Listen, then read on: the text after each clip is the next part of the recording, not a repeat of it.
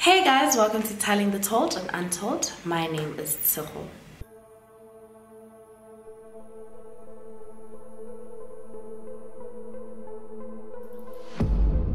Before we go straight into today's video, I do have some exciting news, and that is I am starting a podcast. It's something I've been working on for a couple of months now, and I'm really excited to finally be able to share the news with you guys. I'm really excited about it, and I hope you guys are excited too, because I know there have been some people that ask if I have like a podcast so they can listen instead of watching. So, you know, your cries have been heard. So, basically, the podcast is just going to be all of the cases I've covered on YouTube, but just podcast version. But there'll also be podcast exclusives. So, it's just content I think I might be a bit too graphic for YouTube. I'll just turn it, make it podcast, make it a podcast instead you know?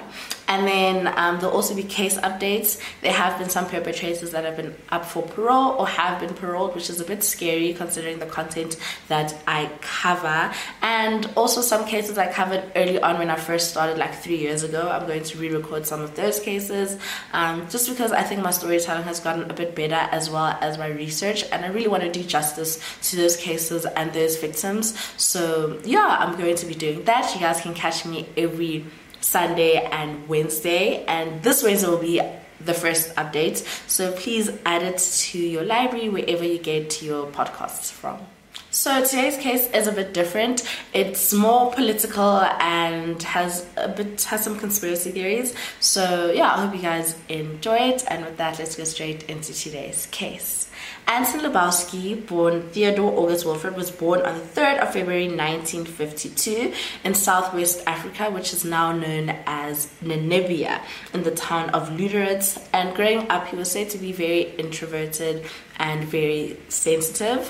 When he was just 13 years old, his parents decided to send him to Stellenbosch so he could finish his schooling, and he did. He finished his studies in 1970, and thereafter he went to go serve in the military, which was compulsory at the time for every white male. Once he was done with his compulsory military service, he then went to study law at the University of Stellenbosch, and then after that, he completed his LLB at the University University of Cape Town.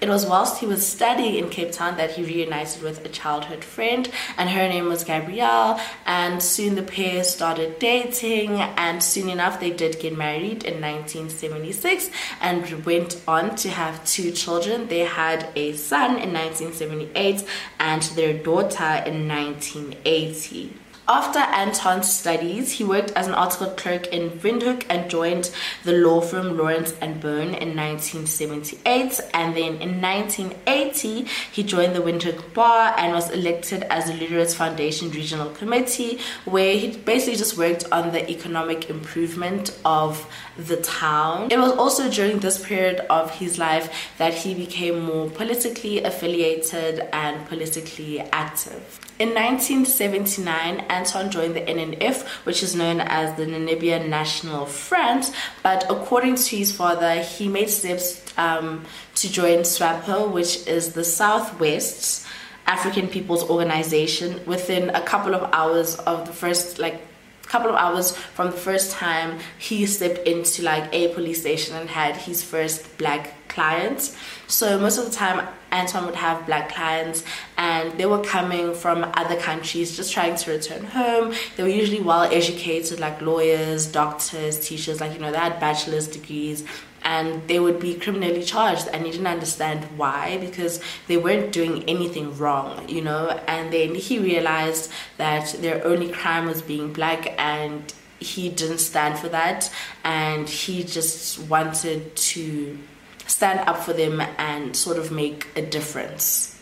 Anton also stood out because he was said to be very tall, he was charismatic, outspoken, and at times very controversial. He also had a strong sense of justice and he was an anti apartheid activist as well as an advocate.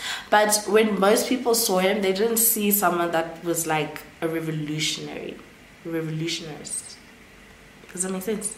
Yeah, like the way he dressed, it wasn't usually like how other people would dress. Like those people would dress I think like just different to what Anton would dress. Anton would have like his tailored suits, he would have a silk top, Italian shoes, even though when they would fight in the streets, he would be there right next to them. So he didn't just like, he didn't stand out like that. Like he stood out differently. Does that make sense? I think it makes sense. As I mentioned earlier, Anton was part of the group that was trying to just improve the town of Lüderitz. And this is when the Minister of France flew down to Namibia and he was introduced to Anton and asked Anton if he knew a man by the name of San Sam Nujoma. Um, if I'm not mistaken, he used to be the president of Namibia yeah. So he and anton met in 1984 and they became really good friends. A lot of black people in namibia also liked anton because of what he stood for what he did for them. But the white people on the other hand did not. They really despised anton. They didn't like him. They were really rude to him. They would swear at him and they would call him names asking him why he was part of the liberation movement. And at times it was not only scary for him but it was also scary for his wife and his children. Because obviously they lived in like a white area, very nice area, and their neighbors were rude to them. You know, they would call them names. Their children would be bullied in schools, and it just wasn't a good time for Anton or his family. The people at SWAPO really wanted Anton not only because of what he stood for, but also because of who he was. He was an attorney, which meant he knew the law, and he was also white, which meant a lot. Also, because a lot of them would be taken into custody and Anton knew the law, he could also help them. But because of what Anton stood for and because he was part of this organization, he wasn't like they didn't like leave him just because he was white. He would also be taken into custody. I think he was taken into custody about six times. And there was one occasion where um, they had a knock on the door, like in his home, at his home, where his wife was home, like his kids were home. And then he went to go answer the door, and three white men stood outside, and they were dressed very casually, just like in shorts and a top and then Anton invited them inside and once these three men were inside this is when they finally introduced themselves and said that they were security police and then they started searching the house and afterwards they took Anton into custody but I don't think it was legal because no one knew where he was. He was gone for about six weeks. They couldn't visit him, no phone calls, nothing. Like, there was no trial it, it doesn't sound legal.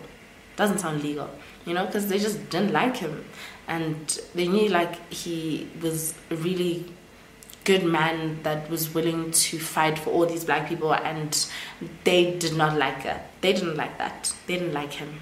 Then in 1988, 12 years after Anton and Gabrielle got married, they decided to get a divorce. If I'm not mistaken, Gabrielle is the one that filed for divorce, and then she moved her and the kids to Cape Town, and Anton was left in Namibia. And the reason why she filed for divorce was um, mostly because Anton because he had like such a deep sense of justice he was always out fighting for other people which was a great thing but often at times he would forget about his family and he wasn't as present as he could have been. And there were also rumors of infidelity as well. So yeah that's why the marriage didn't work. But the two of them anton and gabrielle they did try and just like you know keep a good relationship between them, a good friendship, and also be good co-parents. And during that year, around the June, June, around the June, July holidays, um, his two kids went to go visit him in Namibia. And once they returned home they went to their mom and you know they started pleading with her. And they asked her if they could move back to Namibia and they could stay with their father again because they said he like he was all alone he was still living in the house they lived in he was just alone in this country and they loved him so much and they didn't want him to be alone and Gabrielle told them that she would think about it and she did think about it and after like three days she called Anton up and told him that they would be moving back to Namibia. And Anton was really excited because he was going to get his family back. You know, he could work harder, like for his family, and be there and be more, be there for, be there. You. and be more there for them. Yes.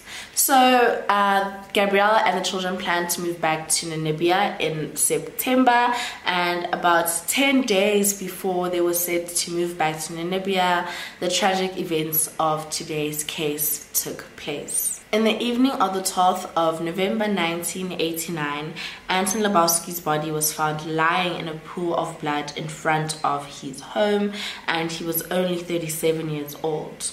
At 20 to 9 that same evening, Gabrielle received a phone call that her ex husband had been shot and killed.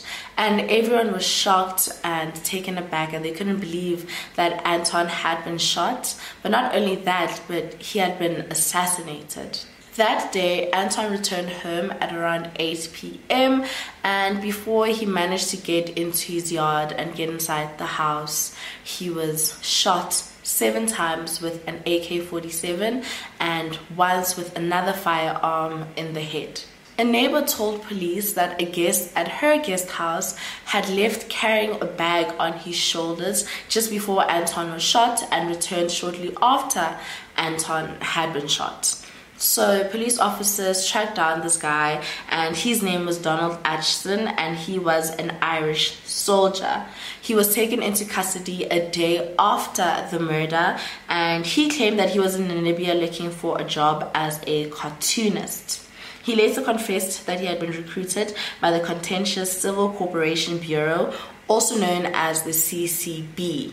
And all the circumstantial evidence pointed to him working for the CCB and being in Namibia for the sole purpose of killing Anton. So basically, the CCB was South Africa's principal counter-terrorism, counter-intelligence, and clandestine services agency.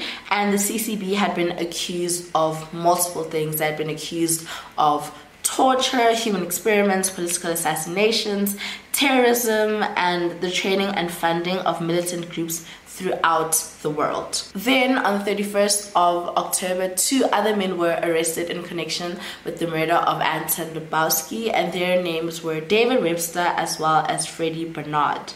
It's believed that the CCB had a meeting in Rosebank, Johannesburg, South Africa. Um, and during this meeting, they then decided that they would kill Anton and they sent down Freddie to Namibia so that he could follow Anton's movements and basically just determine a time that would be like determine the perfect time to kill him. Not too long after Anton had been assassinated, the former Minister of Defense and Military Veterans of South Africa, Magnus Malan, went up in front of the parliament and exposed that Anton had been working for the defense force. This was also the first time in history that cameras had been allowed inside the parliament and were allowed to record the entire thing. And Anton's family and friends found it a bit suspicious and weird that this would be the first time that they would allow cameras in the parliament. Like the first time where now they're tarnishing someone's name and tarnishing someone's legacy, calling him a spy. And newspapers had a field day with this news. Newspaper reports would call anton like agent lubowski and it just wasn't a good time for his friends his family and everyone that knew what he stood for and what he had done then in 1990, the Haramsa Committee was formed, and basically, this committee was formed to investigate the alleged death squads, such as the CCB, as well as investigate claims that Anton Lubowski was a spy for uh, the South African military intelligence.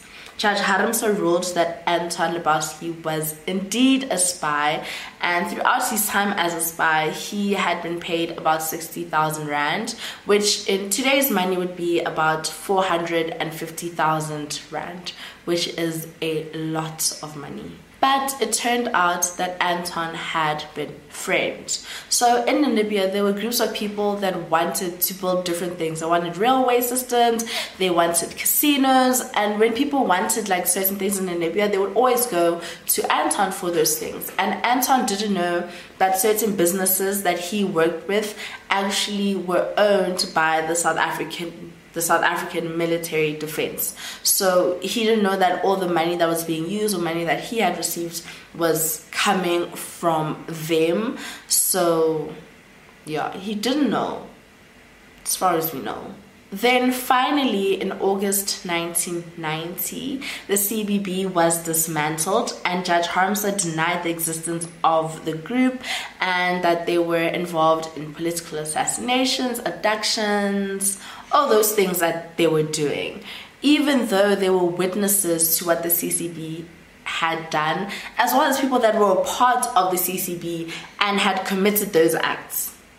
So it was a bit tense. In May 1990, the murder charge against Donald Acheson was withdrawn due to a lack of evidence, and then four years later, an inquest into Anton's murder was reopened, and the judge found that Donald was responsible for pulling the trigger that had killed Anton. He also found that the murder and murderers were following the instructions given to them by the CCB. So it wasn't really like their fault. They were just doing what they were told. Since then, there have been no prosecutions related to Anton's murder, and because the murder was planned in South Africa but executed in Namibia, like people really don't know who should be doing what. Like, should they be charged? And sentenced in South Africa or should they be charged and sentenced in Namibia? And then because like two different countries sometimes you know communication gets lost and just a lot of things. So because of that the case eventually went cold and it was then closed and the case is still unsolved despite them really knowing what happened